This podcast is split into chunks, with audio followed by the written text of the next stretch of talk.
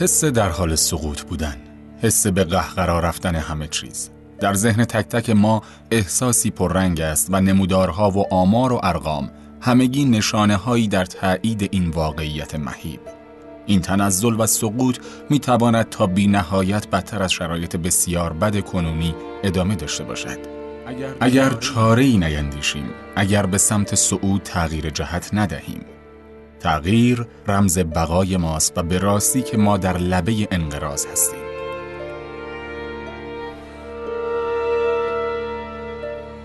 ما سقوط نکرده ایم و سقوط نخواهیم کرد. سقوط بی پایان است.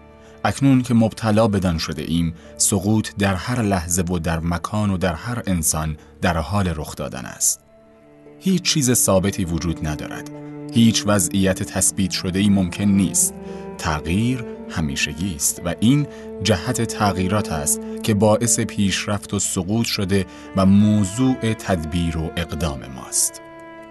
سبب اصلی و پیشران سقوط ما و ایران پارادایم کهنه است که بر حاکمیت بزرگترین و مجهزترین نهاد جامعه ایران تسلط داشته و به موجب آن تثبیت اوضاع در تمامی عرصه های عمومی جامعه هدف اصلی کارها تعریف می شد که از زمانی به بعد حفظ و پاسداشت ارزشها و خاطرات گذشته نیز بدان افزوده شد.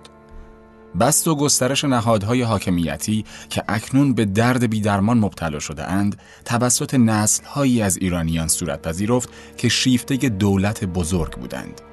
خیلی زود نااطمینانی و تورم باعث گردید که داشتن شغل دولتی پناهگاهی برای دورتر ماندن از عدم اطمینانها و دستیابی به آب باریکی به نام حقوق ماهانه هدفی ایدئال برای بسیاری شد.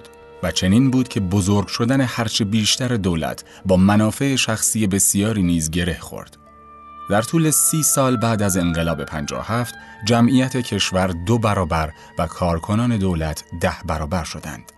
حاکمیت به صرف ایجاد شدن امکان کاربرد خشونت را به صورت انحصاری به دست می آورد و قدرت قضاوت، تشخیص صلاحدید عمومی و وضع قانون و تعریف نظم عمومی را نیز در اختیار می گیرد.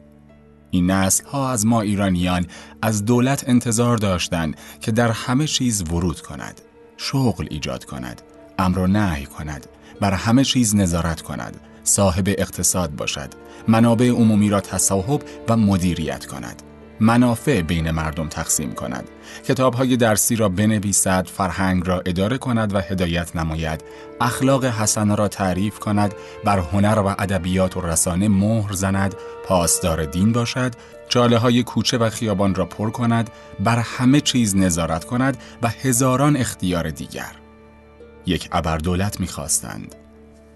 دولت اختیارات داشته باشد تا برای مقاصد نیک در زندگی مردم دخالت کند. اما شر دقیقا از همین جا شروع شد یک ابردولت اشتهای سیری ناپذیری برای بلعیدن آزادی های مردم دارد و بلعیدن آزادی پلیدترین کارها و حاصل آن بزرگترین تباهی هاست.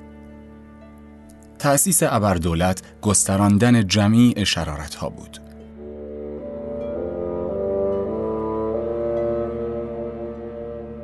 باور به ضرورت و یا موهبت داشتن ابردولت سالهاست که از جامعه رخت بر بسته برفته است.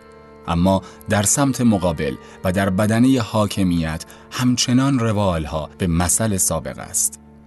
مقاومت نهاد حاکمیت در برابر تغییر به خاطر استیلای پارادایمی کهنه است.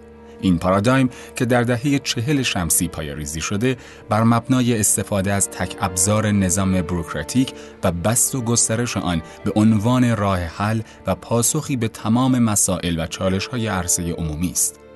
این باور که مردم شایستگی و انگیزه مدیریت بخش عمومی را ندارند و حتما بایستی سازمانی و دستگاهی بدان حوزه ورود کرده و امور را مدیریت کند. انقلاب 57 با آن حجم عظیم تغییرات و تحولات به پارادایم حاکم بر نظام بروکراسی و مدیریت بخش عمومی تعرضی نکرده بلکه آن را تقویت هم کرد. این پارادایم مدیریت عرصه عمومی را تنها توسط دولت مجاز می داند. در این سالهای اخیر که عرصه عمومی بسیار گسترده شد، حکومت نتوانسته که بسات نظام بروکراسی را به همه عرصه ها بگستراند. بارها شاهد آن بوده ایم که به بهای رها ماندن و حاکم نبودن نظم عمومی بر گوشه نوظهور در عرصه عمومی باز هم به مدیریت آن از طریق نهادسازی توسط بخش خصوصی رضایت ندادند. این پارادایم خصوصیات دیگری نیز دارد از جمله اینکه فروکاس گراست فروکاستن هر مقوله و مسئله‌ای به اجزای آن دور ریختن همه اجزا به جز اصل مطلب مگر نه اینکه مقوله مدیریت آب که یک امر عمرانی، محیط زیستی، اجتماعی، فرهنگی، سیاسی، مردم شناسی است به یک مقوله تکساحتی یعنی عمرانی و یعنی ساخت صد و طرحهای انتقال آب فروکاسته شد. و با رکوردهای جهانی در زمینه سدسازی ایران در حال جان دادن از تشنگی است. خرید ضربتی چند گله گوسفند در اروپا، حرکت دادن کاروان گوسفندان از بیابان به فرودگاه، پرواز گوسفندان با اولین پرواز به مقصد تهران، استقبال با شکوه از سوی هموطنان گرگ و گوسفند و خیلی زود گم شدن نیمی از گوسفندان.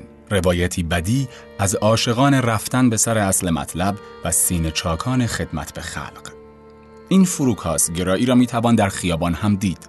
بازگرداندن هرچه سریعتر امنیت به جامعه با اعمال خشونت هرچه بیشتر در خیابان کوفتن بر سر و دست شهروندان به منظور هدایت جامعه در مسیر بازگشت به دوران آرامش و صلح و صفا دیر زمانی است که هیچ بحرانی حل نشده و بحرانها بر روی هم تلمبار می شوند.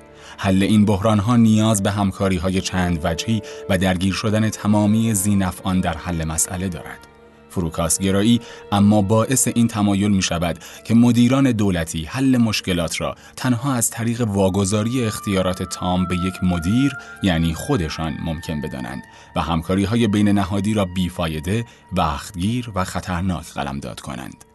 قدرت حاکمیت برای سازندگی دیگر قابل استفاده نیست و تنها از جنبه سلبی قدرت هر روزه برای نفی و نادیده گرفتن واقعیت بزرگ و مشکلات بزرگتر استفاده می کنند. مواجهه با فناوری های جدید که جهان شمول بوده و حضور خود را در سرتاسر سر جهان خیلی زود تحمیل می کنند، تحت پارادایم فکری کهنه و ناکارآمدی که در مدیریت عرصه عمومی داریم زیان رسانی را به اوج خود می رساند.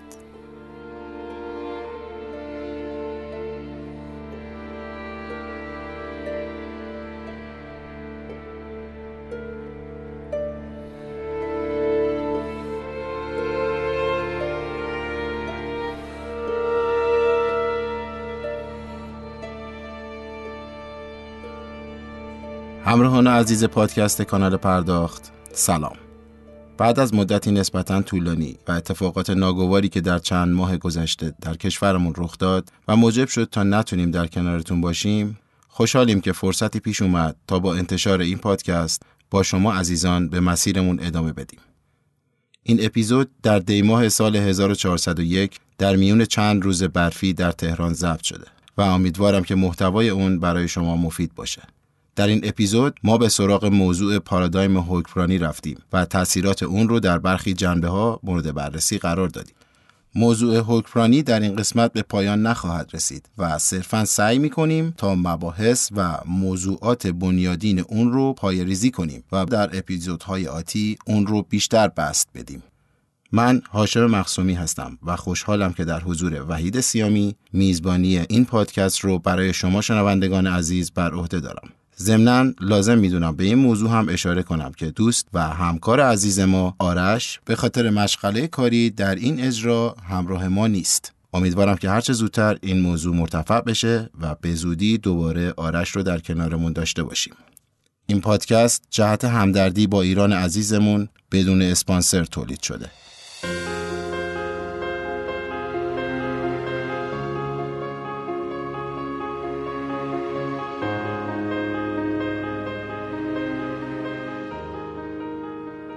وحید جان سلام عرض می‌کنم خدمت شما. شما هم لطفا اگر صحبتی دارید و عرض سلامی در خدمتون هستیم. بندم سلام عرض می‌کنم خدمت شنوندگان عزیز و گرامی. وقفه به نسبت طولانی در کار پیش اومد و مدتی هستش که همگی درگیر غم و غصه هستیم. برای ما که یک دغدغه ساده مثل آماده سازی یه پادکست رو داشتیم توی این مدت کلی چالش به وجود اومد و حالا در یه سطح خیلی ناگوارتری افراد زیادی هم کسب و کارهای اینترنتی و فعالیت هایی داشتن توی شبکه های مجازی که به خاطر بیتدبیری ها و ناتوانی های ای از مدیران از دست رفت. این نابودسازی کسب و کارهای اینترنتی موضوع خیلی ساده ای نیست فاجعه بزرگی بود که باید هر کدوم از ماها تلاش کنیم ابعادش رو بیشتر بشکافیم.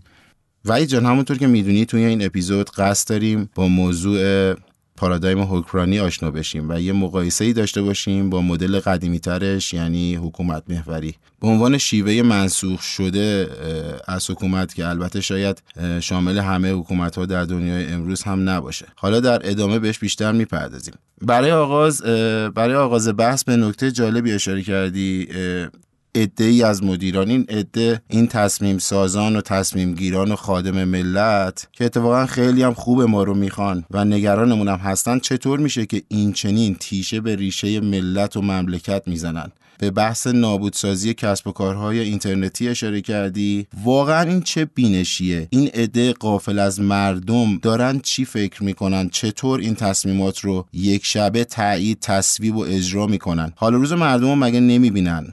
خیلی ها از همین کسب و کارهای آنلاین نون میخوردن که دوستان یه شبه با یه دستور بیکارشون کردن رفت. بذار برای مقایسه و بهتر شدن ابعاد موضوع یه مثالی بزنم.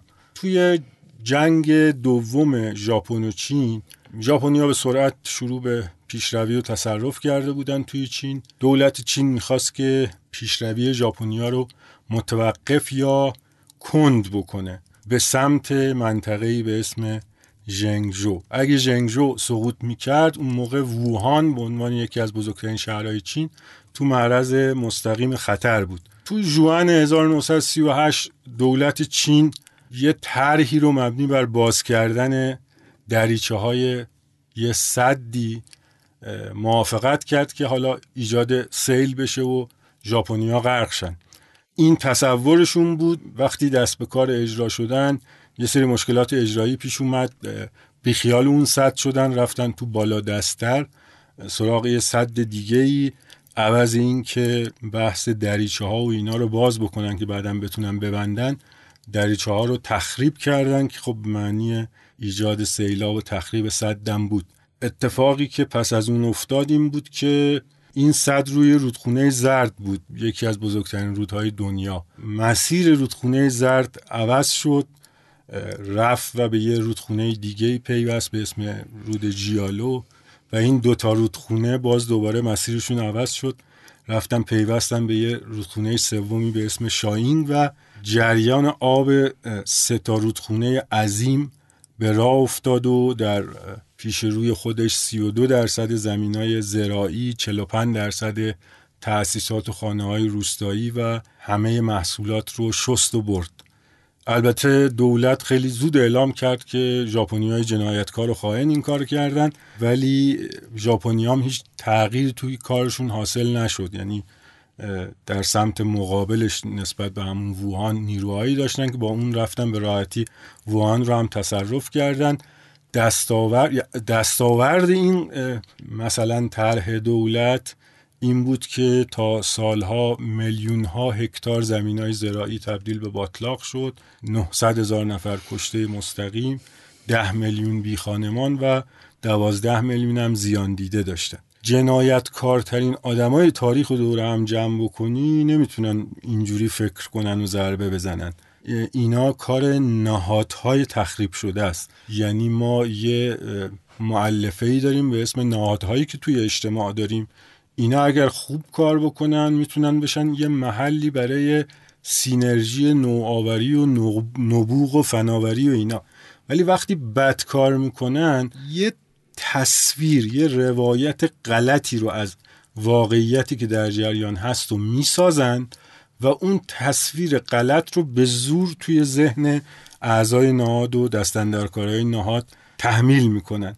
ما تو ایران چه اتفاقی افتاد؟ چرا این مثال رو زدم؟ واقعیت اینه که خب تو ایران هم اون تو روند بلند مدت که بحث کارشکنی و ایجاد موانع و اینا برای بخش خصوصی که برقرار بود. ولی خب دو سه سالی بود دولت خیلی قیافه می‌گرفت با این کارآفرینی و استارتاپ و اقتصاد دیجیتالی و نوآوری و اینجور چیزا. مشغول مانور دادن بود. یه سری متخصص هم هستن که تو دولت که دستاوردهای بخش خصوصی رو حالا به اسم چه کسی پرزنت می‌کردن و کسب و کارهای فضای مجازی رو یه مستاق موفقی از غلبه بر تحریم ها میشمردن. اعتراضات که شروع شد جهت کند کردن سرعت این دشمن فرضی اینستاگرام رو فیلتر کردن واتساپ فیلتر کردن و ماشاءالله همه جام انقدر باهوشن که یه تیر دو نشون می‌کنن. یعنی گفتن ما مثلا هم اینا رو فیلتر کنیم دشمن فرضی جلوتر نیاد هم پلتفرمای بومی تقویت بشه. ولی خب اصلا انگاری یهو متوجه شدن که یه جا تو مملکت داشت کار می‌کرد اونم ما از کار انداختیم که.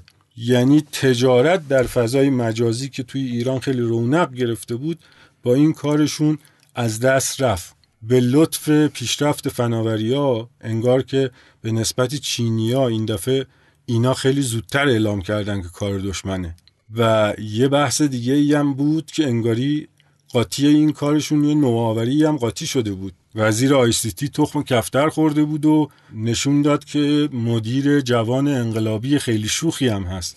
این لبخندا و هاشا کردنهای وزیر آیسیتی به فعالای فضای مجازی فهموند که اگر دو سال پیش از ترس حمله آمریکا هواپیمایی رو تو آسمون زدن امسال از ترس دشمن کل فضای مجازی رو شلیک عنایت فرمودن و مختصر معاملاتی هم که در یه بخشی از اقتصاد در حال انجام بود اونها هم به تعطیلی کشوندن. من فکر می‌کنم سابقه فعالیت ایشون تو دستگاه قضایی باعث شده که روی موضوع مساوات تاکید داشته باشن. و از این منظر اگه نگاه بکنی خب می‌بینی که چه معنی داره همه جای مملکت تعطیل بخش اقتصاد دیجیتالی فعال باشه. و ایشون خب به مساوات رسوندن لابد دیگه. واو من واقعا شوکه شدم از مثالی که زدی. فکر کردن به اینکه این بلاحت چقدر می‌تونه بزرگ باشه و چه بلاهایی سر ما بیاره واقعا ترسناک و غم انگیزه یه جا توی صحبتات گفتی که توی این مدل تصمیم گیری ها گاهی چنان اشتباهات عظیم و وحشتناکی رخ میده که آثار مخربش حتی بیشتر از وقتیه که کسی با قصد خیانت یا ضربه زدن بخواد اقدامی بکنه. حالا سوال پیش میاد که چرا اصلا امکان بروز این تصمیمات در سیستم حکومتداری وجود داره و چطور میشه از این اتفاقات و خطراتی که این شیوه تصمیم گیری برای یک ملت رقم می‌زنه پیشگیری کرد؟ فقط لطفا اگر زحمت بکشی قدم به قدم بریم جلو که مطالب مهم از دست نره ممنون میشم. جمله مشهوری هست که خیلی از وقتا از زبون بسیاری به عنوان دلیل این اقدامات ما حتما شنیدیم تو هم شنیدی. یک بیان زمینیه ولی کاملا صحیحه. اونم اینه که طرز فکرا انگاری ایراد داره. انگار باید طرز فکر باید عوض بشه. طرز فکر یه صفت شخصی مربوط به اون مشاهده ما وقتی افراد رو تو لایه روانشناختی مشاهده می‌کنیم بحث طرز فکر پیش میاد. یه مفهوم همبندی به این هست توی مقیاس مشاهده وقتی بزرگتر بکنیم برابر با جامعه و نهادهاش در نظر بگیریم همبند این طرز فکره یه مفهومی قابل تر هست به اسم پارادایم. در واقع اشتراکات طرز فکر مدیرای یه مجموعه پارادایم حاکم بر اون مجموعه رو می‌سازه و در ارتباط با بحث حاکمیت به طور خاص نظام بروکراسی همواره و همیشه یه پارادایمی برش حاکم هست که اشتراکات طرز فکر مدیران اون هست و اینجوری بهت بگم که اشتراکات واجبی هم هست. حالا استثنا که همیشه وجود داره ولی به عنوان قاعده اگر همچی طرز فکری نداشته باشه طرف اصلا مدیر نمیشه. و اینکه حالا مجموعه مدیران در یک زمان در واقع دارن از یه پارادایم تغذیه می‌کنن و یه پارادایم رو هم ساختن. خیلی شدید روی طرز فکر مدیرا تأثیر گذاره پس میشه گفتش ما اینجا مشکلمون مدیریت بخش عمومی مدیریت عرصه عمومی هست. کجا دقیقا مشکل داریم؟ اینو میشه از دو تا زاویه نگاه کرد دو تا مقیاس متفاوت. از منظر روانشناختی انگاری ما یه سری مدیرایی داریم که طرز فکرشون ایراد داره. ولی این یه چیز منفرد نیست. از منظر جامعه شناختی ما یه سری نهادهایی داریم که پارادایمایی در درون اون نهادها حاکمه که اون پارادایما روز آمد و متناسب با زمانه و صحیح و اینا نیست. این میشه محل مشکل تو اون عرصه عمومی که هستش. اینو بذاریم به عنوان گام اول. مرسی. ممنونم وای جان که حالا گام اول رو مشخص کردیم که محل و مکان این مشکل از کجا برمیخیزه. چندین بار من دیدم از واژه پارادایم استفاده کردی؟ اگر لطف بکنی قبل از اینکه به گام های بعدی توضیحاتت بری یه مقدار شرح بدی به ما منظورت چی اصلا پارادایم یعنی چی؟ پارادایم مجموعه ای از گزاره های درست و به ظاهر درستیه که داخل نهاد تعریف میشه توی ذهن افراد هست. وجود پارادایم باعث ترد اون چیزایی میشه که خارج از پارادایم هستن. انبوهی از گزاره ها شانس مطرح شدن پیدا نمی‌کنن. یک سری موضوعات دیده نمیشن به رسمیت شناخته نمیشن. یه زاویه دیدی هست مسائل رو می‌بینه. حالا اگر یه نفر دیگه هم باشه که بخواد از یه زاویه دید دیگه یه موضوعی رو راجع به همون موضوع مطالب رو عنوان بکنه معمولا اونم پذیرفته نمیشه. و پارادایم در بردارنده باید و نباید هست وقتی دارن فکر می‌کنن اون اقلانیت ابزاری چفت و بستش انگاری پارادایمه. فرم ها هم پارادایم معین می‌کنه. یعنی در واقع فرم پرسش کردن. ببین ما الان مشکل زیاد داریم تو مملکت. اینکه این مشکله رو من اصلا چه شکلی ببینم چه اجزایی رو درش تشخیص بدم دنیا رو چجوری ببینم؟ دو حالا اینو بیام چجوری روایت بکنم از توش چی در بیارم برم کجا دنبال پاسخ بگردم. یعنی چگونه دنیا رو دیدن و چگونه راجع به دنیا اندیشیدن میشه پارادایم. ببین اینا جز به قول معروف یه هم ارز موضوعاتی مثل مثلا علم مثل نمی‌دونم سنت ها مثل عرف. مثل مجموعه قوانین اینا همگی تو گذر زمان درگیر تحول و تکامل میشن. پارادایم هم مقداری تحول و تکامل داره ولی بحث اصلی که در ارتباط با پارادایم مطرح هستش اینه که تغییرات در اون بعد از جنس پارادایم شیفت باشه. یعنی یه پارادایم رو فرو بگذاری یه پارادایم دیگه ای رو برداری. مثل این که مثلا توی نهاد دینورزی ما حتی نمیشه تعیین کرد که مثلا این بهتره یا اون بهتره. ما تو نهاد دینورزی یه مدل یه پارادایم داریم عرفانه یه پارادایم داریم شریعته. کدومش بهترن؟ خب هزار ساله دارن بحث می‌کنن مشخص نشده بحث بی نتیجه یه ولی بالاخره یکشو میشه فرو گذاشت یکشو میشه برداشت. و منظور ما از پارادایم شیفت هم دقیقا همینه. یعنی انتظار اینو نباید داشته باشیم که مشابه علم و دانش و عرف و اینا به مرور زمان مرتب تغییر بکنه.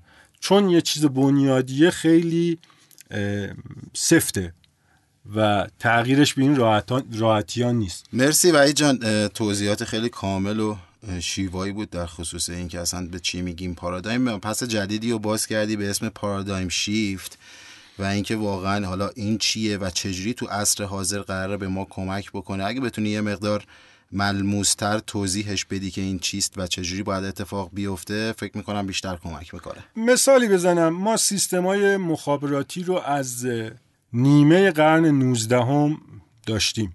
و مخابرات هم یکی از اون جاهایی بود که خیلی زود بحث سیستم تو مدل سازی و تحلیل و فهم مسئله جاپاشو باز کرد در اون زمان می‌گفتن که خب سیستم های مخابراتی یه سیستم هایی هستن که عناصر سازندهشون ماده و انرژی هن.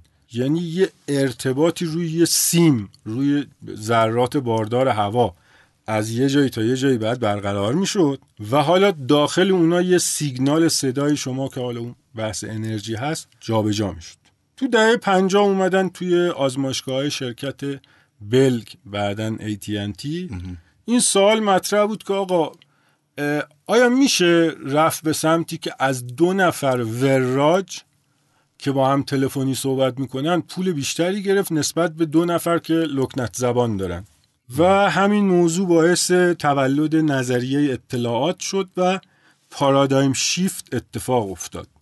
ببین اینجوری نبود که به مرور زمان و آهسته آهسته متوجه یه چیز مبهمی بشن بعد برن ببن وجودش ضروریه بعد جلوتر برم نه این اطلاعات حالا بیاریمش مثلا اطلاعات هم لحاظ کنیم. نه دقیقا اینجوری تصور کن. از یه روز صبح که اومدن سر کار دیگه گفتن از امروز سیستم متشکل از ماده و انرژی نیست. متشکل از ماده و انرژی و اطلاعات هست یعنی یه توافق اساسی بود که خیلی چیزها رو می‌تونست تغییر بده و داد.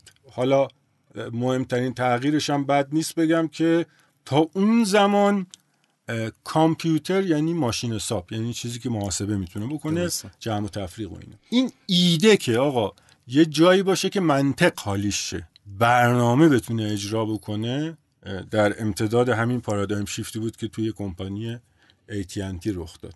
تا قبل از اون کسی فکرشو نمی‌کرد که کامپیوتر یه چیزی باشه که بتونی بهش برنامه بدی منطق الگوریتم اینا اجرا بکن چه برسد به این روزایی که بله. دیگه بحثه و این پارادایم شیفته یعنی چی؟ یعنی دقیقا منظور من همون بود. تحول و تکامل و اینا نه. یه روز گفتن دیگه این این دوتا جواب نمیده ما یه کار دیگه داریم این ستا این پارادایم شیفت. حالا من بابت این که این بحث پیچیده ای که داریم دنبال می‌کنیم و گام به گام مطرح بکنم که قابل فهمتر باشه گام دوم می‌تونیم بگم که پارادایم. اصول کلان چگونه دنیا را دیدن و چگونه اندیشیدن راجع به دنیاست. به چه چیزایی توجه نشون دادن؟ تو چه فرم و قالبی سوال مطرح کردن؟ اینا میشه اون پارادایم و خصوصیاتش. و تحول و بهبود توی پارادایما اون مد نظر اصلی ما نیست. تغییر پارادایم یا پارادایم شیفت مد نظره که یه پارادایم رو بذارن زمین یه پارادایم دیگر رو دست بگیره.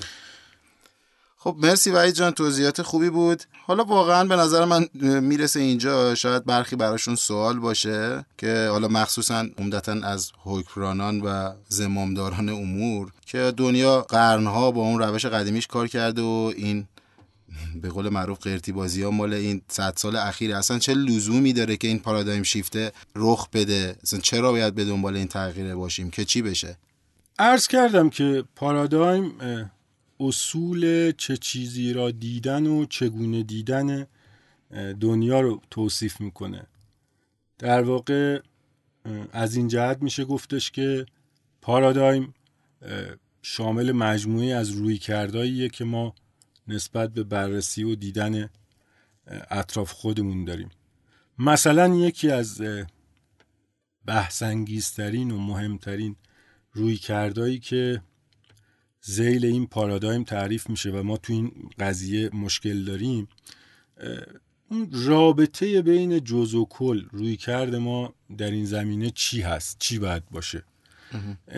اینو اگه بخوام من بررسی بکنم ببین ما یه روی کرده فروکاستگرا که توی اپیزودهای قبلی هم راجبش صحبت کردیم یا جزنگر هست.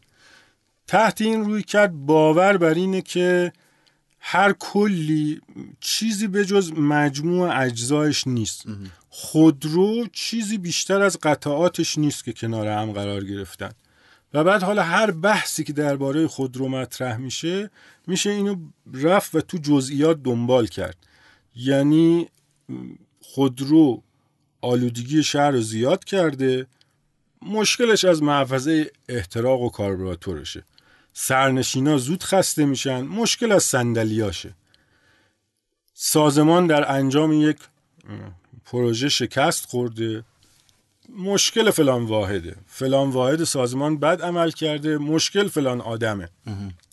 یه روی کردی که فرو رونده است توی جزئیات بیشتر و بیشتر. در مقابل یه روی کرد کلگرا و سیستمی است.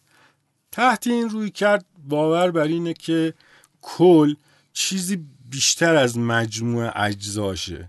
یعنی خودرو چیزی فراتر از مجموع قطعات خودروه.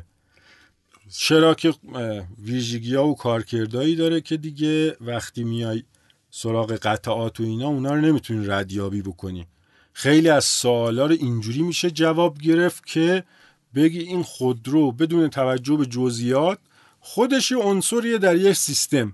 و بعد من بیام ببینم اونجا به چه شکل عمل می‌کنه کارکرداش وضعیتش کیفیتش به چه شکله.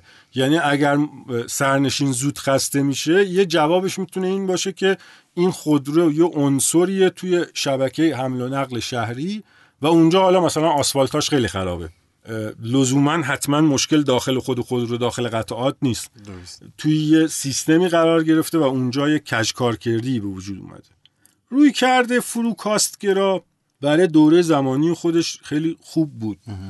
60 70 سال پیش ما با همین روی کرد دیگه اون دهه طلایی چلو داشتیم. صنعت خودروسازی را را اندازی شد موفق بود پیشتاز بود و اینکه خودرو چیزی بیشتر از مجموع اجزایش نیست برای ساختن خودرو توی یه زمانی که کلی تقاضا وجود داشت و کنترل خاصی هم نبود اصلا عاقلانه ترین و بهترین و به صرف ترین پارادایم ممکن بود. ولی الان اون روزگار گذشته. ما الان موضوع زنجیرهای تأمین و هولینگا و اینا موضوع روز هستن و بدون داشتن نگاه کلگرا اصلا نمی‌تونی بفهمی که زنجیره تأمین یعنی چی. اصلا نمیشه خودرو تولید کرد. یام که میشه با کیفیت این دوستان تولید کرد که بهتر خودرو حساب نکنیم. برای چندین دهه تو مملکت ما مسئله این بود که تو صنایع مختلف کارخانجات مختلف تأسیس بشن. از کلنگزنی تا راه افتادن خط تولید. اگر قرار بود کمکی بشه قرار بود وام بدن قرار بود نظارت بکنن قرار بود تشویق بکنن. این بود خب یه زمانی که ما با قول معروف تازه این بحث های مدرنیته شروع شده بود. هم شروع کردی خوب بود دیگه. بله. یه خوردم ما تغییر تحول داشتیم توی این. مثلا دیدی دیگه مثلا بانک ها دیگه وام برای احداث طرح صرفا نمیدن وام سرمایه در گردش هم میدن. دولت حالا به اون فرایند خط تولید داره تولید می‌کنم نگاه می‌کنه. ولی اینا تا یه جایی جواب میده. از یه حدی به بعد از یه زمانی به بعد دیگه بعد اون پارادایم شیفته حتما اتفاق بیفته وگرنه ما خیلی عقب میفتیم من جنبندی کنم صحبت های گام سوممو. اونم اینه که ببینید زمانه و اوضاع و احوال دائما داره دگرگون میشه. دائما مسائل بی سابقه مطرح میشن. و این تصور که حالا همه نهادها و بخشای جامعه مسیر رشد طبیعیشون رو طی بکنن همچنان می‌تونن با هم هماهنگ بمونن و تغییرات رو راهبری بکنن این باطله. لازمه که هر چند وقت یه بار یه پارادایم شیفت رخ بده انگاری یه ریستی بشه یه باز تعریفی بشه و بعد بتونن حالا یه موج جدید توسعه رو شروع بکنن. این پارادایم شیفت یعنی در واقع موجب بازتعریف ساختارها و نهادها میشه که چون تو کشور رخ نداده وضعیت انقدر بحرانی شده.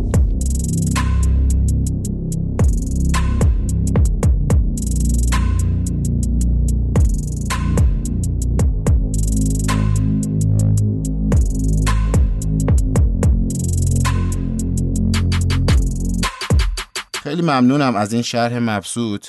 بذار یه جنبندی داشته باشیم از بحثمون. تا اینجا یه تعریف داشتیم از واژه پارادایم که اگر بخوایم مختصر بگم توصیفی از زیر ساخت باورها و چگونه دیدن و چگونه اندیشیدن که می‌تونه بر نگاه و تصمیمات هر شخص یا هر نهادی موثر باشه.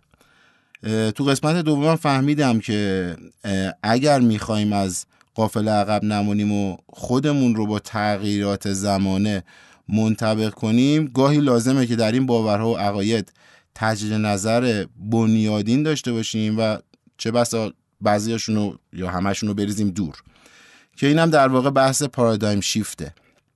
و با توجه به اینکه موضوعی عمیق و بنیادین در نوع نگاه و تفکر هست این شیفت از پارادایم قدیمی به پارادایم جدید یه جورایی به نظر من یک شکستن و از نو ساختنه و حتما کار راحتی هم نیست.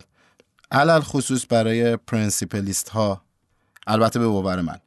حالا اگه موافق باشی بریم سر اتصال این مفاهیم و لازمه پرداختن به موضوع پارادایم شیفت در ارتباط با دولت و حکومت. کلا نهادهای موثر و مهم مدیریت بخش عمومی. تو دوران رضاشاه دیوان سالاری کهن ایرانی کنار رفت و بروکراسی مدرنی تأسیس شد. تو ابتدای دهه چهل شمسی هم انگاری ما یه پارادایم شیفت اساسی داشتیم تو نظام بروکراسی و خودمون رو با دنیا همگام کردیم. تو اون سالا همه کشورها حاکمانش مجبور بودن که وعده حکومت رفاه رو بدن به مردمشون. یعنی در واقع طبقه حاکمه عمده کشورها اون زمان اونام برای خودشون پارادایمی داشتن پارادایمی که حاکم بود حکومت رفاه بود. حکومت رفاه می‌گفت که حق تمام مردمه که به امکانات اولیه و ضروری و بنیادی و حالا اسمای مختلف دسترسی داشته باشن. آب آشامیدنی برق سیستم فاضلاب سوخت خدمات درمانی خدمات بهداشتی همینجور هم بیپایان اضافه می‌شد. زیل هر طبقه حاکمه ای ما یه بخشی از حکومت رو داریم که بهش میگیم نظام بروکراسی و مهمترین ویژگیش غیر انتخابی بودنش. این وعده حکومت رفاه که طبقه حاکمه می‌داد خب قاعدتا بعد اون نظام بروکراسی هم یه جوری تنظیم می‌شد به دنبال همون ساختاردهی و تنظیم همون وعده حاکمان دیگه. متناسب با این قضیه ما میشه اسمش رو بذاریم که یه پارادایم حکومت محوری در نظام بروکراسی ایران شکل گرفت. پیشفرزش هم این بود که اون عرصه عمومی رو به صورت حد اکثری باید این نظام بروکراسی در بر بگیره.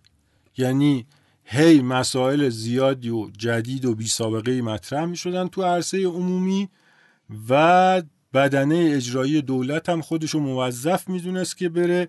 دک و دستکاشو تو اون بخش و عرصه نوظهور به پا بکنه و اداره بکنه و هدایت بکنه.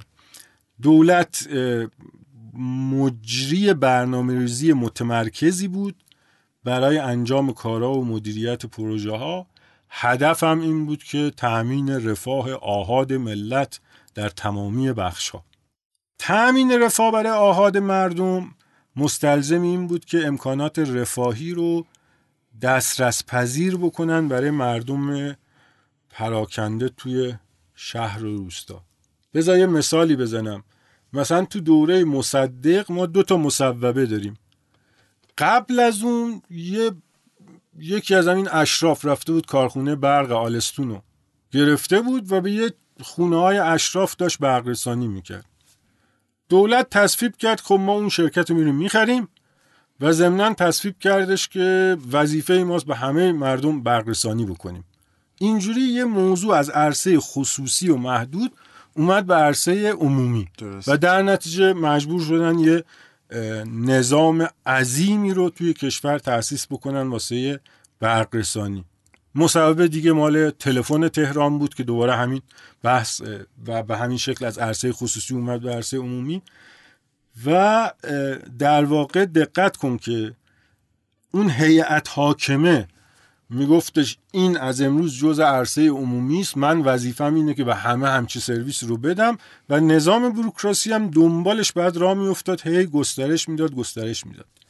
برای دهه های طولانی حتی همین الان کسی به بزرگ بودن نظام بروکراسی متعرض نبود.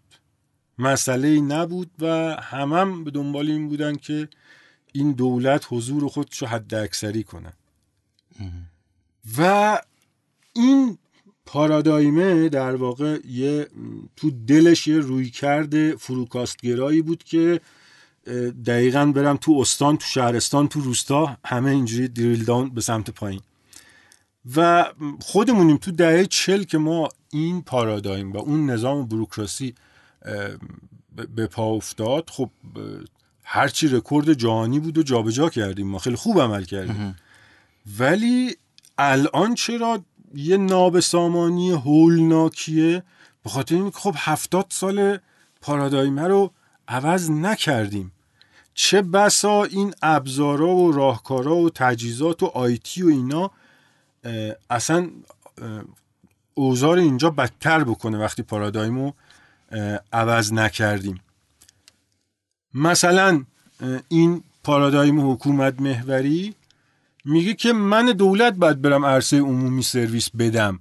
چون بخش خصوصی همبستگی نداره انگیزه نداره دنبال منافع شخصی خودشونن و از این جور روایت ها خب ناممکن بودن حکومت رفاه که خیلی وقت دیگه الان به همه دنیا آشکار شده و اینکه نباید دولت تو همه عرصه های عمومی ورود بکنم اونم موضوع آشکاریه.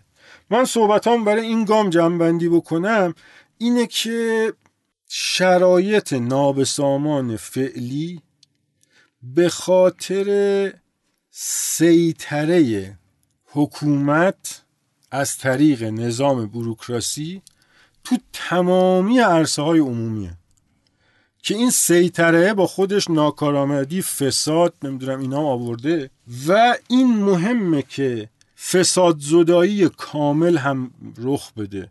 کارایی هم چند هزار درصد اضافه بشه باز هم راه به جایی نمی‌بره. باید پارادایم شیفت بشه.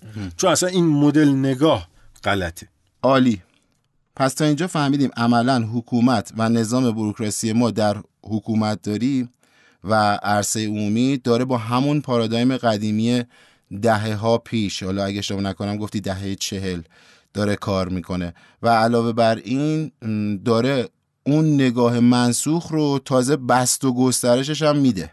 که نه تنها این کار خطاست بلکه به جای پیشرفت بیشتر داره بیشتر موجب تخریب مملکت میشه. و در حال حاضر اساسا شیفت به یک پارادایم مناسب و متناسب با اوضاع و وضع و حال زمانه از نون شب هم برای حاکمان و مدیران کشور ما واجب تره پارادایم درست و غلط هم نداریم. پارادایم مناسب و متناسب. طوری که کاور بکنه دنیای امروزو و موجب قدم گذاشتن در مسیر پیشرفت کشور بشه نه توهمش. حالا سوال چه جوری این بحث رو به طور مشخص رب بدیم به حکمرانی؟ آقایان و ولی الله وحدانی نیا و مسعود درودی توی مقاله خواندنی دو تا اصطلاح رو به کار بردن که من از اونها استفاده می‌کنم. برای اشاره به پارادایم قدیمی حاکم بر مدیریت بخش عمومی.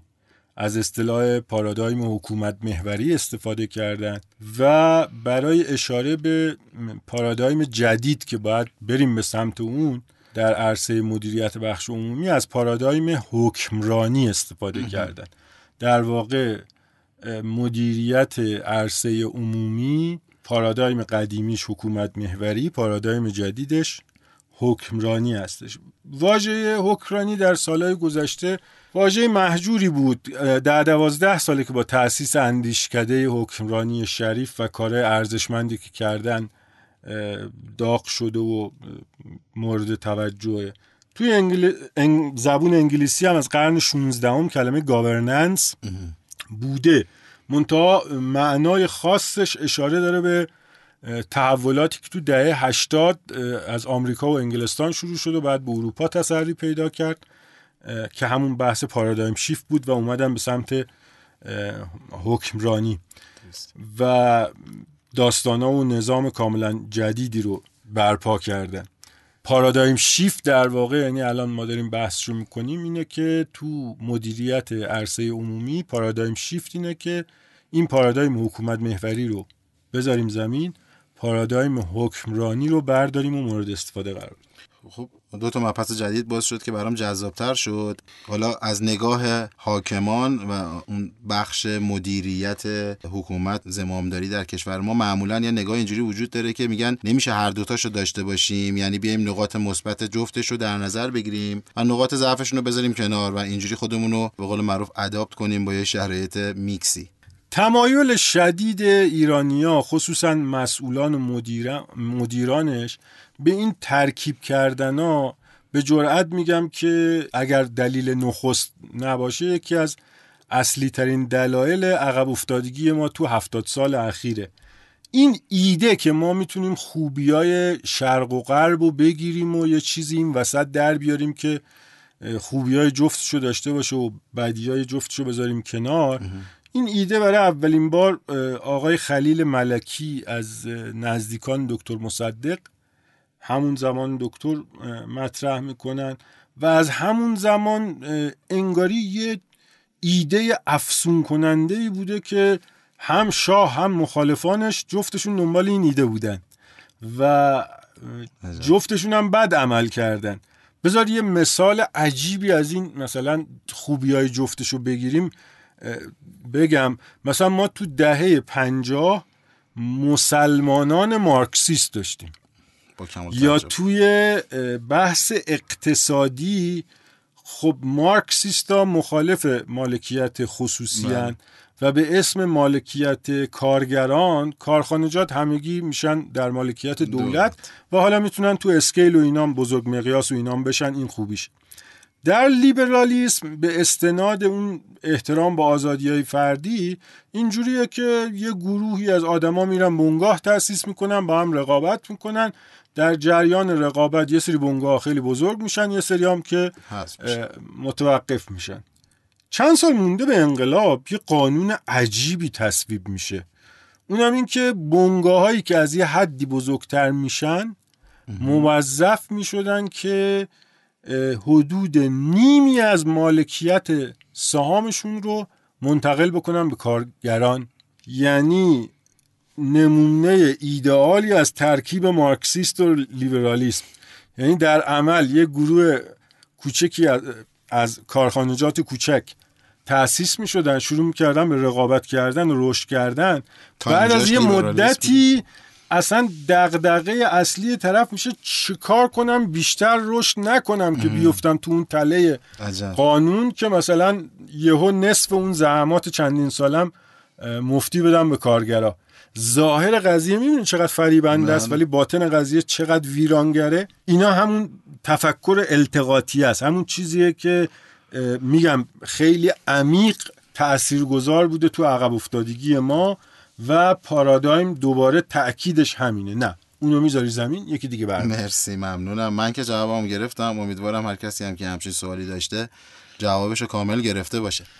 حالا توی بحث حکومت محوری یا حکمرانی این پارادایم شیفته بین این دوتا چرا انجام نمیشه؟ الان توی مثال قبلیت گفتی که قریب به پنجاه سال پیش تقریبا دنیا به این سمت رفته از دهه 80 میلادی آمریکا و انگلستان. چرا مگه کار خیلی پیچیده ایه چرا ما نمی‌تونیم انجامش بدیم؟ هم کار سختیه هم آسون. در واقع نیازمنده یه توافق همگانی حالا نه واقعا به معنای این که همه اکثریت. یه توافق همگانی مبنی بر این که آقا لازم است تغییرات انجام شود. و برویم تغییرات شروع کنیم. یه توافقه. یعنی توی تاریخ ملت ها می‌خونی بعضی از ملت ها خیلی سریع به این نقطه می‌رسن. مثلا حسب یه سری رخ داده که اتفاق افتاده خیلی خیلی سریع رفتن سر خط وایستادن و تونستن اون پارادایمه رو عوض بکنن. و اون چیزی که الان از بررسی های تاریخی توی ذهن من هست جایی سراغ ندارم که کاری باشه که خیلی کش پیدا کرده باشه و طولانی باشه و اینا. این ورم حتی الان لحاظ مثلا وضعیت موجود دنیا نگاه می‌کنیم ما الان می‌خوایم از حکومت محوری آرزو داریم بریم به حکمرانی. ذیل همین پارادایم حکمرانی تو دنیا خب سال 1991 به توصیه پیتر دراکر غول بازاریابی رفتن سراغ بحث good governance. تو سال 2013 به توصیه یکی دیگه از غولای این علم مدیریت عمومی آقای چن رفتن به سراغ dynamic governance و در سال 2018 آقای کلاوس آشوب اگه اشتباه نکنم مدیر مجمع جهانی اقتصاد که اون ایده انقلاب چهارم صنعتی هم مال ایشونه بله. ایشون اینجا بحث اجایل گاورننس رو پیش کشیدن یعنی یه مفهوم خیلی پویاییه و میشه کشورهایی رو سراغ گرفت که مثلا از 1991 تا 2018 توی سی سال دوباره سه بار عوض کردن. خب خیلی سریع و جان وارد این دوتا پارادایم حکومت محوری و پارادایم حکمرانی شدیم. عملا شاید سوال خیلی از شنونده هم این باشه که اصلا اساسا این دوتا چه تفاوت هایی با هم دیگه دارن؟ اصلا چه فرقی از بینشون؟ سوال خوبیه. دوباره من با آقای وحدانی نیا و آقای درودی استناد می‌کنم. این بزرگواران در مقالاتشون مواردی رو اشاره کردن. بخشش البته برگرفته از این مقالات نیست. عرض می‌کنم. توی مقام مقایسه حکرانی با پارادایم حکومت میوری یه بحثی که هستش اینه که شیوه اصلی حضور توی هر یک از بخشای عرصه عمومی چه شکلیه تو پارادایم حکومت محوری اینجوریه که یه برنامه توی دستگاه برنامه ریزی تو سازمان برنامه بودجه بابت فلان کار باید برنامه ریزی بشه ردیف بودجه بگیر ببند بله. و یک نهاد موجود رو مثلا مسئول می‌کنن که شما از فردا فلان موضوع هم در نظر داشته باش مثل چند سال پیش که اومدن گفتن صدا و سیما شما بالا سر MMS هم از این به بعد هستی بله. و یا نهاد عمومی جدیدی تأسیس می‌کنن که مثلا بابت موضوعات مختلف می‌بینیم که سازمان ها و نهادهای متعددی ایجاد بله، هر روز یه بله. تو پارادایم جدید ولی چیه؟ تو پارادایم جدید دولت میگه که من اولین وظیفم اینه که یه میز گردی رو برای گرد هم آوردن دستندرکاران ایجاد کنم. یعنی هر کی که با این بخش از عرصه عمومی به نوعی درگیره پاشو بیاد دور میز بشینه و ابزارهای حکمرانی خاص هر بخشی رو ایجاد می‌کنن و فناوری اقدام عمومی رو بعد ایجاد کنن. جلوتر باید بگم اینا چی. بله. پارامتر دوم اینه که روابط دستندرکاران با همدیگه چه شکلیه؟ تو پارادایم قدیمی روابط مبنی بر سلسله مراتب درون اون دستگاهیه که متولی اون بخش عمومی شده و بین خود دستگاه های دولت هم باز دوباره یه هم در طول و در عرض و اینا داستان های مفصلی داره. خیلی هم پیچیده است و خیلی هم کارایی رو میاره پایین. تو پارادایم جدید یه شبکه ای از دستن در کارا شامل همه زینفا و با حضور مردم میان همینجور که اعضای یک شبکه با هم دیگه در تعاملن و خیلی مفهوم هم ارز بودن رو میرسونه شبکه اینجا به همین شکل و در ارز هم دیگه با یکدیگر ایفای نقش می‌کنن و رابطه دارن نگاه حاکمیت به بخش خصوصی چیه؟ توی پارادایم قدیمی اینه که پیشفرز اینه که تغییر و ارتقاء هر جنبه از عرصه عمومی وظیفه دول... دولته دولتی که باید پول بذاره اینجا رو فلان کنه. دولتی که باید برنامه بریزه این کارو بکنه. بله. و این نقش رو قائل نیستن که بخش خصوصی هم شاید بتونه کاری بکنه. میگن اینا دنبال منافع شخصی خودشونن انگیزه همکاری ندارن فاقد همبستگی روحیه جمعی نیست و همه این فرضا می‌دونیم که غلط توی پارادایم حکمرانی به چه شکله؟ پیشفرزش اینه که من هر کاری رو بخوام انجام بدم فقط اینجوری ممکنه که همه دستن در کارا هم یه نقشی در اون کار بر عهده بگیرن هم یک آورده ای داشته باشن و بخش خصوصی نادای جمعی مردم دولت بیان پاکار. بنمایه راه بردن امور بنمایه انجام کارا اون فرایندها به چه شکله؟ توی پارادایم حکومت محوری مبنی بر دستور و کنترله. یعنی میگن بروکراسی ماشینیه که با دستور کار می‌کنه. و می‌توان یک نظام عقلی در ادارات طراحی کرد که منفعت طلبی شخصی کارکنان رو کنترل بکنه. عجب فرض خطرناکی. توی پارادایم حکمرانی مذاکره و اقنا به صورت یه روند بیپایانی توی اون شبکه زینفان در حال انجامه. یعنی اینجوری نیست که یه فرایندی تصویب بکنن میگن این کار اینجوری انجام بده تا پنجاه سال بعد وقت نکنن تغییرش بدن. مدام دارن اینا با هم به توافقهای جدید می‌رسن واسه بهتر شدن کارا. پارامتر بعدی محتوای ارتباط حاکمیت با خودش و با بقیه بازیگرانه. تو پارادایم قدیمی مهارهای مدیریتی یعنی به چه طریقی می‌توان اون مدیر رو مهار کرد که توی چارچوبی کار بکنه؟ دولت هم همیشه خودش رو در مقام دستور دهنده تصور می‌کنه. و به دنبال اینه که مدام بین بخشا و دستگاه های مختلف خط و مرزای دقیق و روشنی رو بکشه که مثلا بودجه هدر نره بودجه گم نشه اینا. درست. ولی کن در پارادایم حکمرانی مهارت های توانمندسازی مورد توجه دولته. یعنی دولت بسته به شرایط یه موقع در نقش تنظیمگر یه موقع در نقش تسهیلگر یه موقع در نقش مشوق شریک انواع اقسام روش ها رو به کار می‌گیره. ظاهر میشه که اون موضوع رو پیش ببره. این پنج تا پارامتر اصلی در واقع بیانگر تفاوت های اساسی هستن. می‌بینی که همش هم در واقع تفاوت ها اشاره داره به اون طرز فکره دیگه. بله. یعنی اجرا رو خیلی شدید تغییر میده. بله. خیلی جالب بود. حالا تو پنج تا از اون principle ها تفاوت های اساسی بین این دوتا نگاه و پارادایم رو شرح دادی که می‌تونیم ببینیم. من خودم به شخصه الان بر اساس تجربه خودم توی کار کردنم تو حوزه IT می‌بینم که تو خیلی از بخشاش این تفاوته توی این پارادایم نگاه اتفاق افتاده. یعنی حالا واژه agile governance ی هم که به کار بردید پیشتر یه جورایی می‌بینیم دیگه. شاید تو agile با کار کردن توی صنعت IT همین کار رو تقریبا کرده و شباهت هایی که توی این حالت پارادایم حکمرانی هم می‌بینم واقعا خیلی می‌بینم که واقعا توی صنعت IT حداقل خیلی شباهت ها توی این switching رو دارم می‌بینم. توی صحبتات اشاره داشتی به ابزارهای حکمرانی. حالا کلمه ابزارم برام جالب بود. می‌خوام ببینم که این منظورت از این ابزارهای حکمرانی چیه مشخصا و بیشتر توضیح بدی ممنون میشم. مرسی. گفتیم که طبقه حاکمه میاد سیاست گذاری می‌کنه برای یه بخشی از عرصه عمومی.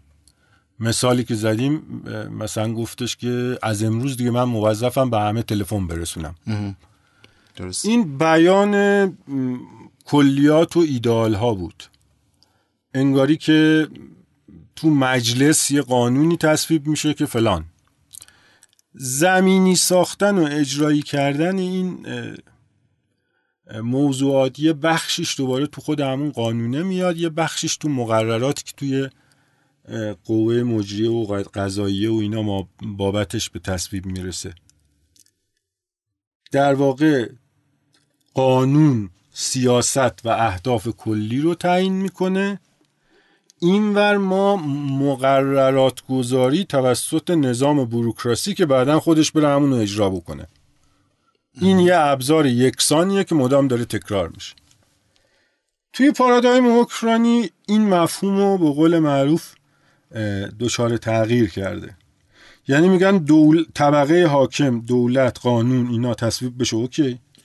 منتها به این شکل نباشه که حالا هر قانونی که تصویب شد بخواد اجرایی بشه بیاد بره از همون مدل های آشنا و ردیف بودجه و سازمان برنامه بودجه و طرح و مصوبه هیئت وزیران. اینا دلیلی نداره. همه به همون شکل انجام بشه.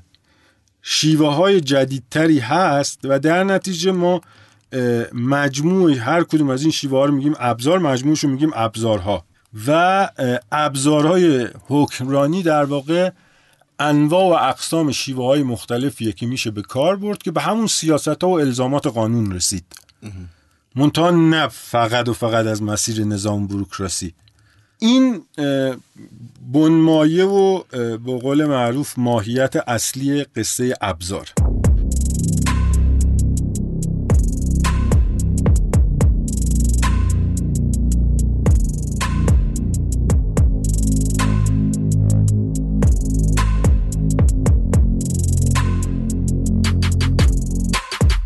حالا باز تو صحبت های اشاره داشتی به فناوری اقدام عمومی. جالب بود. یه سوالم همینجا بر من پیش اومد که کلمه فناوری اصلا اساسا در کنار اقدام عمومی بر چه اساسی اومده؟ فناوری حالا بر اساس اون شناختی که من دارم یا خیلی از دوستان ما توی حوزه فناوری مگه معنیش چیه؟ بعد اصطلاح فناوری موبایل رو داریم فناوری اینترنت رو داریم.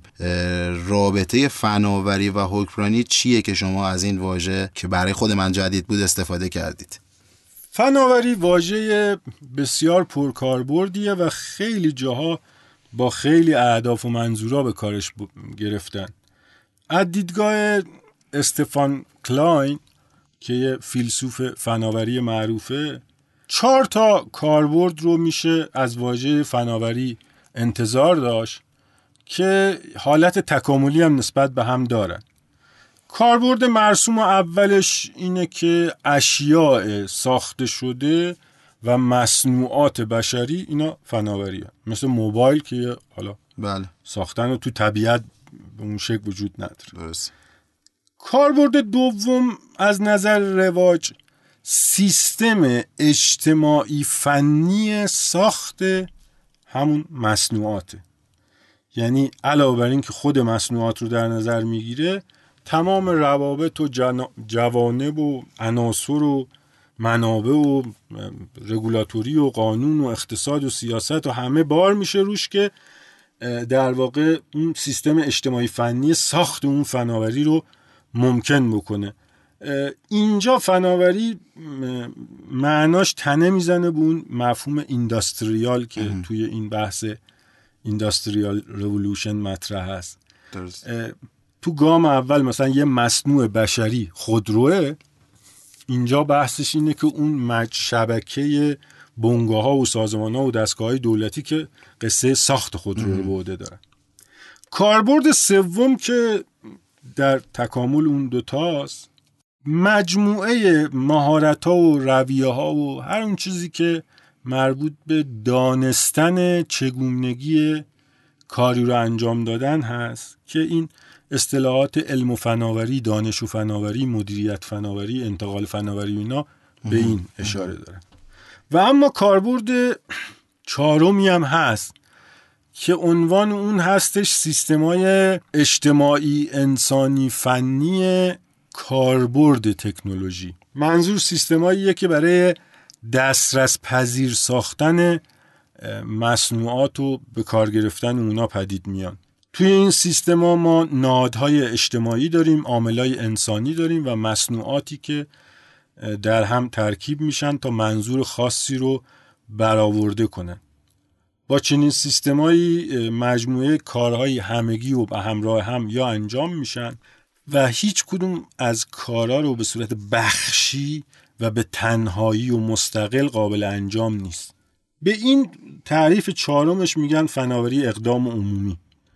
ببین خودرو مجموعه سازندگان قطعات و کارخونه های اسمبل خودرو و نمی‌دونم وزارت صنعت و اینا اون بحث دومیه. سومیه میشه هر چی نهاد آدما شبکه های انسانی اطلاعات مربوط به استفاده کردن از خودروه. بله. دیگه حالا ما یه نهاد داریم به اسم پلیس راه. شبکه های پمپ بنزین سازمان راهداری. و اون تیکه عرایزم چی بود؟ اینکه اینا در کنار هم همگی کار می‌کنن. نمیشم تصور کرد که یه تیکه از اینا رو بگیری بیاد مستقل کار بکنه. بیرون. درسته. شما فرض کن تو همین شبکه ماشینا فرض کن به هر دلیل شبکه پمپ بنزینا نباشه. دومینووار دیگه وجود همه بله. اونای دیگه بیمعنی میشه. بله. بله همشون باید در کنار هم باشن تا یه بحثی رو ممکن بکنن. خب این قصه دقیقا یعنی انگاری متورمترین و گنده ترین تعریف از فناوری. این روزا بیشتر از هر زمانی ما به همین تعریف سر و کار داریم. و قصه حکمرانی یا مثلا حکرانی خوب حکرانیه که از این سیستما بتونه بسازه. یعنی اگر حالا موبایلی روز روزگاری مطرح شده الان مجموعه نهادها و عوامل و اطلاعات و آدمایی که از این موبایله می‌خوان استفاده و بهره برداری کنن. اگه فناوری اینترنت موبایل ایجاد شده مجموعه نهادهایی که حالا دست روی اینترنت رو ممکن و قابل استفاده بکنن. و ما تو این زمینه نمی‌دونم چی بگم دیگه. خب اونطور که من متوجه شدم واژه فناوری انگاری مفهومی بوده که خیلی بزرگ شده. یا شاید بشه گفت که هی از دورتر و دورتر بهش نگاه شده. معنی اولیش این است که فناوری همون مصنوعاته. بعد فناوری شده اون روند و اجزایی که باعث ساخت مصنوعات می شدن بعد دانش ساخت مصنوعات و اون به قول معروف دیتا بهش اضافه میشه. بعد هم روندا و اجزایی که باعث بکارگیری مصنوعات میشن. خیلی جالب بود برای خودم. حالا وحید جان اگه محبت بکنی ارتباطش رو باز با موضوع حکمرانی بیشتر توضیح بدی من فکر می‌کنم که جذابترم بشه. بذار مثالی بزنم. اعداس راهن سراسری توی ایران یه ضرورت آشکار و یه آرزوی ملی بود که دقیقا از نخستین باری که این بحث به میون اومد تا زمان شروع به اجرایی شدنش 75 سال یعنی از 1850 تا 1925 طول کشید. 75 سال نتونستیم سیستم اجتماعی انسانی فنی مورد نیاز ضروری کشور خودمون رو ایجاد بکنیم. در مقابل توی آمریکا ایده راهن سر تا سر قاره از شرق به غرب از زمان تر ایده تا آغاز عملیاتش کمتر از دو سال طول کشید و تو سال 1846 شروع شد. آمریکایی ها در واقع این آرزوی اتصال سرتاسری رو تونستن براش یه سیستم اجتماعی انسانی فنی خیلی مفصل و پر از جزئیاتی بسازن. تقریبا همه آمریکایی های سفید پوست رو درگیر کرد. سه تا هلدینگ مجموعه زیادی از شرکت ها فروش اوراق قرضه اوراق قرضه رهنی بودجه دولت مالیات دریافتی از مردم بابت این کار. همه و همه در واقع کنار هم قرار گرفتن و راه آهن رو هم ساختش رو ممکن کردن هم دسترس پذیر و قابل استفاده شد واسه کل آمریکا. و بلافاصله تو همون بستر خب ما می‌دونیم که بحث تلگراف پیش اومد و تلگراف با فاصله یکی دو سال بعد از قصه تلگراف صنعت پرداخت متولد شد. دولت ها حکومت ها باید بتونن این تأسیس سیستمای اجتماعی فنی انسانی رو به نحو شایسته ای انجام بدن. یعنی باید بتونن یه نقشه کلانی بچینن که هر زینفی در بهترین جای ممکن وایسته و به دنبال منافع خودش منافع جمعی هم برآورده بشه. خیلی مهمه که توی طراحی این سیستمای مفصل و بزرگ مردم و بخش خصوصی حضور پررنگی داشته باشن و عاملیت داشته باشن. خیلی جالب حالا پیشتر گفتیم که تو نحوه حکمرانی ما بحث عاملیت و هدایت با دولت و حکمرانه اینجا شما از واژه عاملیت مردم استفاده کردی. این خود عاملیت و اینکه مردم عاملیت نداشته باشن یا داشته باشن مشخصا یعنی چی؟ اینو توضیح بدی. اصطلاح کار مردم رو راه انداختن حتما شنیدی دیگه. بله. اصلا به عنوان یه خوبی مثلا از جانب کارمندای دولت عنوان میشه. تحت پارادایم حکومت محوری به واقع همینه یعنی در بهترین حالت کار مردم رو را میندازن. ولی دقیقتر که به قضیه نگاه بکنیم ببین اینجوریه که مثلا چند نفری توی صف هستن اومدن یه قبضی رو پرداخت بکنن. چند نفری توی صف هستن اومدن کالا ترخیص بکنن. از دید کارمند بانک یا از دید کارمند گمرک این افراد هیچ تفاوتی با هم دیگه ندارن. هیچ اختیار و ابتکار عملی هم ندارن. یه سری فرم باید پرشه یه جای مشخصی باید امضا بزنن یه پول مشخصی باید بدن. گوش کارمندم پر از این حرفای مفته که آدما میگن ما شرایطمون خاصه چرا نمی‌دونم اینجا این گزینه رو نذاشتید من چیکار بکنم؟ و اینجور حرفایی که از دیدیمونه حرف مفت. همین تفکره که شما می‌بینی مثلا توی شاپرکم یه دستور العمل می‌نویسن میدن شرکت ها رعایت کنن. دیگه اصلا معنی نداره شاپرک بابت هر جزئیاتی استثناء قائل بشه یا خدایی نکرده بیاد PSP ها رو دسته بندی کنه و باید با همه اینا به یه چشم یکسان برخورد کرد که خب متوجه هستی که چه مشکلاتی رو می‌تونه به وجود بیاره. انگار که مثلا یه بخش دیگه از این پارادایم حکومت محوری بحث عدالته که اونم باز دوباره خیلی بهش داستان و ایراد وارده.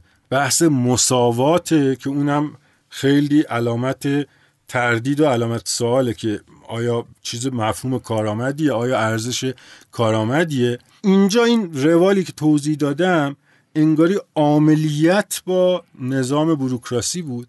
مردم هم object یا ابژه بودن. همون مفهومی که توی برنامه نویسی داریم. بله. یعنی یه شیئی که می‌تونی instance ازش بگیری کلی تکثیرش کنی خیلی با هم فرق ندارن. خصوصیات و attribute اش هم مشترکه. این هم در واقع نگاه ابژوار به مردم دارن و اراده و اون خاص بودنی در میون اون مراجعان یا اونایی که تحت نظر هستن یا متقاضیان وجود نداره. خیلی- توی پارادایم حکمرانی ولی عملیت داریم. مثلا توی دانشگاه اساتید دانشگاه استاد دانشگاه رو انتخاب رئیس دانشگاه رو انتخاب می‌کنن. رئیس دانشگاه حالا میره قرارداد میبنده یه تیمی رو برای کارهای بروکراسیش میاره و معکوس رو بالا بالاست. مرسی خیلی متشکرم. بالاخره با گفتن یه مثال از شاپرک هم یه مقدار داریم ورود می‌کنیم به حوزه تخصصی خودمون. یه بحثی که اینجا پیش میاد بحث اه، عاملیت داشتن یا نداشتن برای بخش خصوصیه. اینو چجوری میشه توضیح داد؟ باز بسار با یه مثالی اه، بررسیش بکنیم. توی بانک مرکزی مثلا تصمیم می‌گیرن که فلان کار انجام بشه و زیل اون تصمیم صلاح می‌بینن که بانک تجاری در فلان نقطه از فرایند انجام یه کاری وایسته و اون چیزی که بهش امر میشه رو انجام بده. مصنوعات که همون معنای اول فناوریه لزوما ملموس نیستن. می‌تونن ناملموس باشن. اتفاقا فناوری اطلاعات کلی از این مصنوعات ناملموس رو برای بله. ما برمغان آورده. مثلا چک الکترونیکی رو به عنوان یه مصنوع بشری در نظر بگیر. خب یه بحثش پیش میاد این که واقعا این کالایی که به اسم چک الکترونیکی ساخته شد سیستم اجتماعی فنی درستی داشت؟ بررسی که می‌کنی می‌بینی که زینف و اینا نبوده. یه گروه کوچیک یه جای مشخصی تو بانک مرکزی گفتن باید این شکلی بشه. میرید تو لایه بالاترش تو اون بحث دسترس پذیری و استفادهش اونجا می‌بینی که برای به کارگیری چک الکترونیکی بانک مرکزی بر اساس یه سری الگوهای تکراری و آشنا یک زمین بازی که اغلبم تراز نیست. ساخته و بازم همون نگاه object ا یعنی یه object ی به اسم بانک تجاری رو توی یه جایی از زمین بازی میخکوب کرده و تعیین کرده که تو فرایندهای به کارگیری چک الکترونیکی این object چه فعل تکراری رو باید انجام بده. عاملیتی در کار نیست. یعنی بانک ملی اگر در مقام مقیاس هزار برابر کوچکترین بانک تجاری کشور داره با چک الکترونیکی سرکله می‌زنه تفاوتی بین این دوتا بانک نه تو فرایند نه تو پروسه نه تو مشورت تو هیچ چیزی نیستش. اینا خود این که حالا ایرادات زیادی بهش وارده یه بحثه. یکی این که با نیازهای دنیای واقعی متناسب نیست. در netice اون ویژه بودن اون دیدن طرف فراتر از یک ابژه رو میان به صورت غیر رسمی در حاشیه پروژه ها انجام میدن. یعنی می‌بینی که یه روال اصلی بعد انجام بشه در حاشیهش خارج از روال خارج از سیستم کلی کار سلیقه‌ای و غیر نظاممندم انجام میشه که که این روش ناکارآمد رو بخورونن به این دنیای پیچیده ای که الان باش مواجه هستن. بله متاسفانه. خب تو صحبتات گفتی که در پارادایم فعلی مملکت ما نظام بروکراسیمون مبتنی بر سلسله مراتب و کنترل و دستوره. وحید این ولعه به کنترل داشتن از کجا میاد؟ چرا همه مدیران ما این همه موضوع رها شده دارن؟ از روز اول که میشینن روی صندلی میچسبن به کنترل. اساسا این اتش و عشق به کنترل کردن چه جایگاهی داره؟ به نکته خیلی مهمی اشاره کردی. یکی از بزرگترین بدفهمی که نزد مدیران نظام بروکراسی کشور وجود داره در ارتباط با همین قصه دستور و کنترله حتی من چند تا مدیر دولتی رم بابت این قضیه آزمودم. این سه تا واژه سلسله مراتب دستور و کنترل رو اینجوری فهم می‌کنن که تحت سلسله مراتب سازمانی فردی در جایگاه بالاتر به زیر دستا می‌تونه دستور بده و رفتار زیر دستا هم کنترل بکنه. این یک برداشت کاملا پرت و غلط. اصول این نظام بروکراسی رو که ابتدای قرن بیستم داشتن مینوشتن و پیاده سازی می‌کردن و تو کشورهای مختلف نظام بروکراسی داشت سر برمی آورد دقیقا منظور چیز دیگه ای بود. مدیرای بروکراسی دو تا صلاحیت دارن. یه صلاحیت تکلیفی یه صلاحیت اختیاری. صلاحیت تکلیفی یعنی این که آقا اگر مجموعی از کارها به این شهر انجام شد شما در این نقطه موظفی که اون رو به این شکل ادامه بدهی. مثل این قصه تنفیذ حکم مثلا. یا مثل این که توی شرکت ها یه سری کمیته ها هست با ریاست یک عضو هیئت مدیره برگزار میشه. بعد اینو میدن به مدیر عامل که تنفیذ بکنه و ابلاغ بکنه. گزینه ای در پیش روش نیست.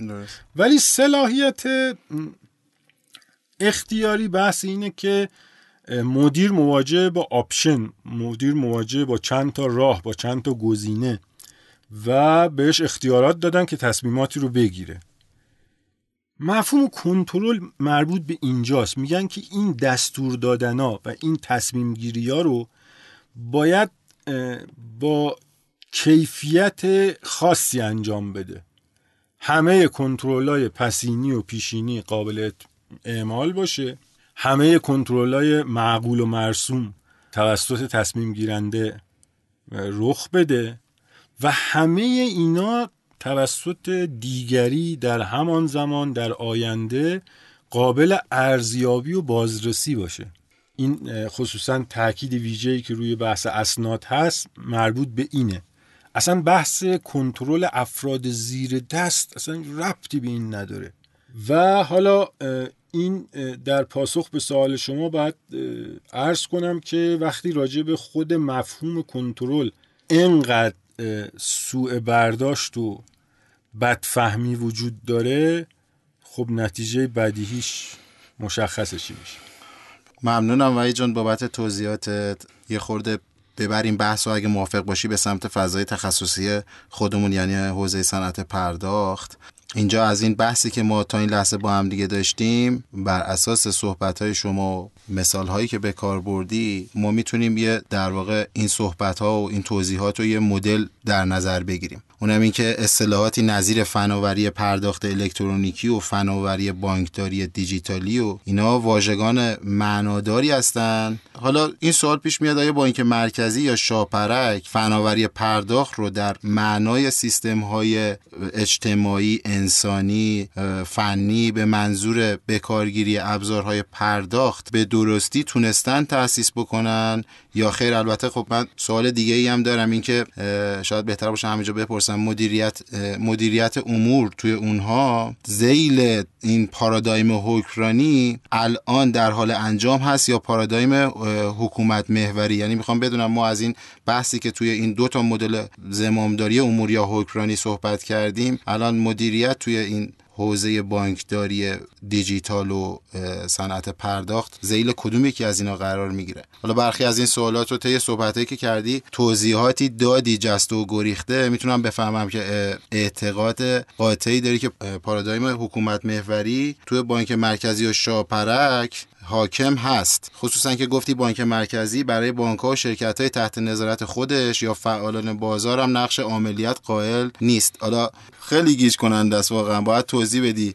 اول میشه درباره مفهوم عملیات یه بار دیگه یه توضیح بدی. این عملیات رو قبلا هم صحبت کردیم ولی من هنوز برای خودم جا نیافتاده دو تا واژه هست که حالا برای متخصصان فناوری اطلاعات آشناتره. از اونجا شروع کنم. مکانیزاسیون اون شیوه مورد علاقه پارادایم حکومت محوریه و اون مسیر حرکت ما به اون پارادایم شیفته به حکمرانی با اتوماسیون شروع میشه. این دوتا رو یه بررسی جزئی با اجازت بکنم. اولین باری که از واژه مکانیزاسیون استفاده شد توی یه مقاله یکی یه نویسنده آمریکایی داره میگه که این چه وضع سیستم آموزشی کشور همه بچه ها رو دارید یک شکل می‌کنید همه رو دارید یه جور می‌کنید فردیت رو دارید سرکوب می‌کنید. این از بحث بکارگیریش. توی بحث عملیاتیش هم خب مورخای فناوری اختراع مسلسل رو آغاز مکانیزاسیون می‌دونن. به این معنا خب پس ورود مسلسل به کشورم. میشه گفتش که ورود اولین نشانه های مکانیزاسیون به کشور بود که خب اون فردی که هم که یاد گرفت شد رضا ماکسیم و هم شد رضا شاه. ما تو مسلسل با یه دستگاهی مواجه هستیم که یک کار مشخص داره تکرار میشه. بله. یعنی یک سیکلی از چند تا رخداد مکانیکی با کمترین دخالت انجام میشن به صورت پیاپی شلیک میشه و اون هدف رو که شلیک بیشتر و کشتار بیشتره رو بهتر داره انجام میده. این سیکل اجرا میشه دوباره از سرخط دوباره از سرخط تو این چیدمان مکانیزاسیون حالا از مسلسل بیایم بیرون رو کل سیستم ها در نظر بگیریم عملیت وجود نداره. یعنی آدمه که صرفا رفته دستش گذاشته رو ماشه انگاری یه بخشی از اون ماشینه. مدیره تو اون نظام اداری حل شده.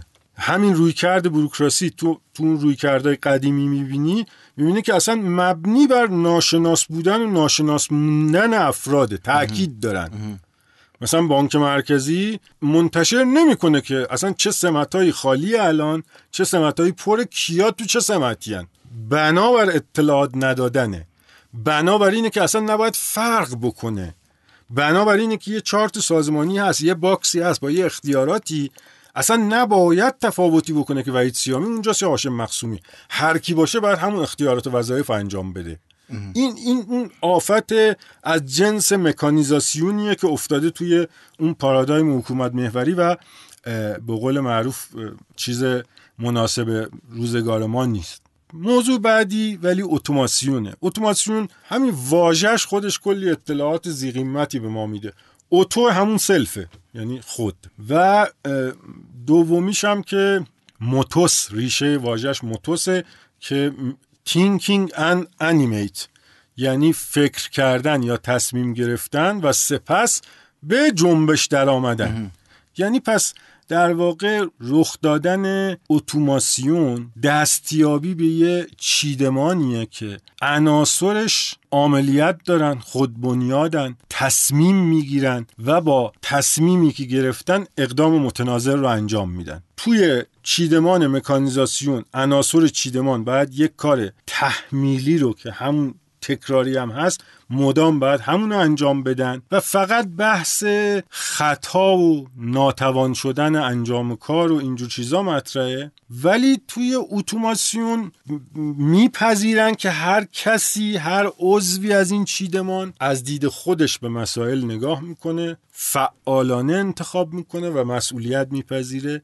و همواره در حین انجام اون فرایند این داره از بین گزینه های ممکن دست به انتخاب می‌زنه. یه فهرستی از اقدامات مجاز پیش روش هست که اون مختاره که اونا رو انتخاب بکنه یا نکنه. این روحیه مکانیزاسیون و یا روحیه اتوماسیون. ما پارادایم حکومت محوری خیلی بنده به اون مکانیزاسیونه. یعنی توی چارت سازمانیش توی سیستمای اطلاعاتی طراحی می‌کنه توی چیدمان ارتباطش با مردم توی چیدمان ارتباطش با دستگاه تحت نظارتش. همش داره کار می‌بینه کاری که من تعریف کردم تکراریه و تو باید همون انجام بدی ولا غیر. این. خطرناک. خب خیلی متشکرم وحید جان. توضیحات خیلی مفیدی دادی و حالا برداشت خودم رو دارم میگم. که تو بانک مرکزی هم عملا مشخصا پارادایم حکومت محوری حاکمه و در نتیجهش هم هنگامی که دارن طراحی چیدمان می‌کنن برای همکاری های بین بانکی روی کردی که مورد استفاده هست همون مکانیزاسیون هستش که طی این روی کردن بانک مرکزی رسما تصمیم می‌گیره که مثلا یه بانک تجاری کجا بیسته کجای کار رو بگیره و یه روال تکراری رو بدون هیچ گونه انعطاف و هیچ بحثی انجام بده. خب وحید جان لحظات پایانی این برنامهمون هستش. خیلی ممنونم از وقتی که گذاشتی و توضیحات خیلی مطالب خوب و لازمی رو در این اپیزود با شنونده هامون در میون گذاشتیم که کمک می‌کنه به درک صحیحتر و راحتتر مطالبی که قراره در اپیزود بعدی ادامه بدیم.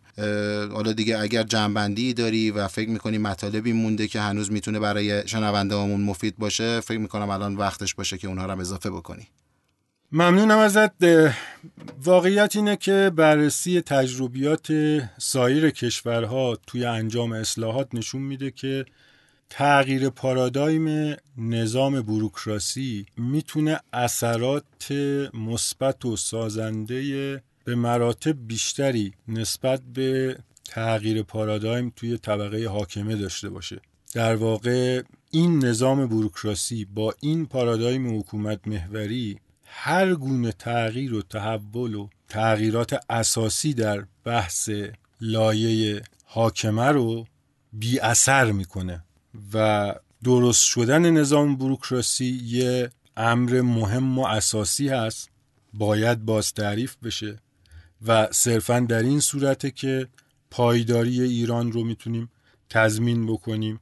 برای اینکه درک بهتری داشته باشیم از وضعیتی که ما بهش مبتلا هستیم بانک جهانی هر ساله یه شاخص تجمیعی رو درباره وضعیت حکمرانی در کشورهای دنیا منتشر می‌کنه. در واقع اون چیزی که سنجیده میشه بر اساس پارادایم حکمرانیه و در نتیجه کشورهایی مثل ایران که پارادایمشون حکومت محوریه خیلی اینجا آشکار میشه که چقدر عقب هستیم و چقدر زیان وارد شده. 6 تا شاخص اصلی داره.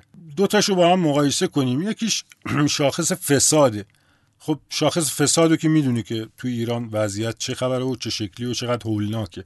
بله. نمره ایران در مهار فساد منهای 69 صدم هست تو بازه نمرات منهای دونیم تا مثبت دونیم شاخصاش به این شکل.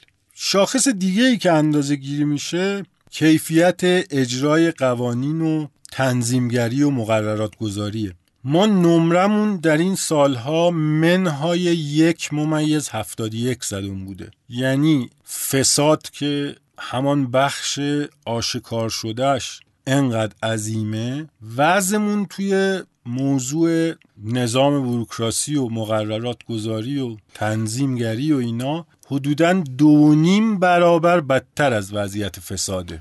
یعنی عددی که راجع به فساد دست میاد تو باید هر سال ضرب در دو نیم بکنی تا بفهمی که از محل بدکار کردن نظام بروکراسی چه زیان عظیمی داره به کشور. وارد میشه ما کیفیت تنظیمگریمون تو دنیا رتبمون 204 از 209 هست.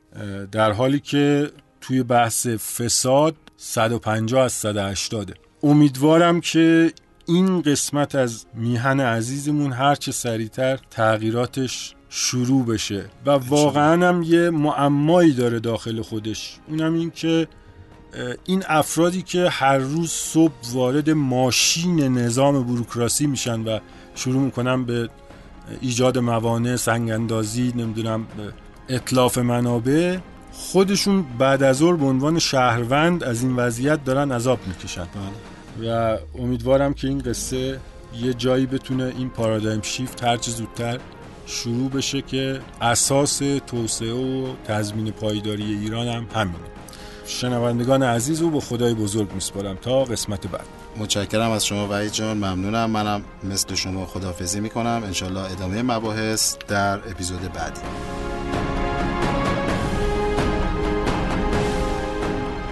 همونطور که در ابتدای این شماره از پادکست گفتم مشابه روال اپیزودهای قبلی پرداختن به موضوع حکرانی تنها محدود به این شماره از اپیزود نبوده و در اپیزود بعدی دنبال خواهد شد.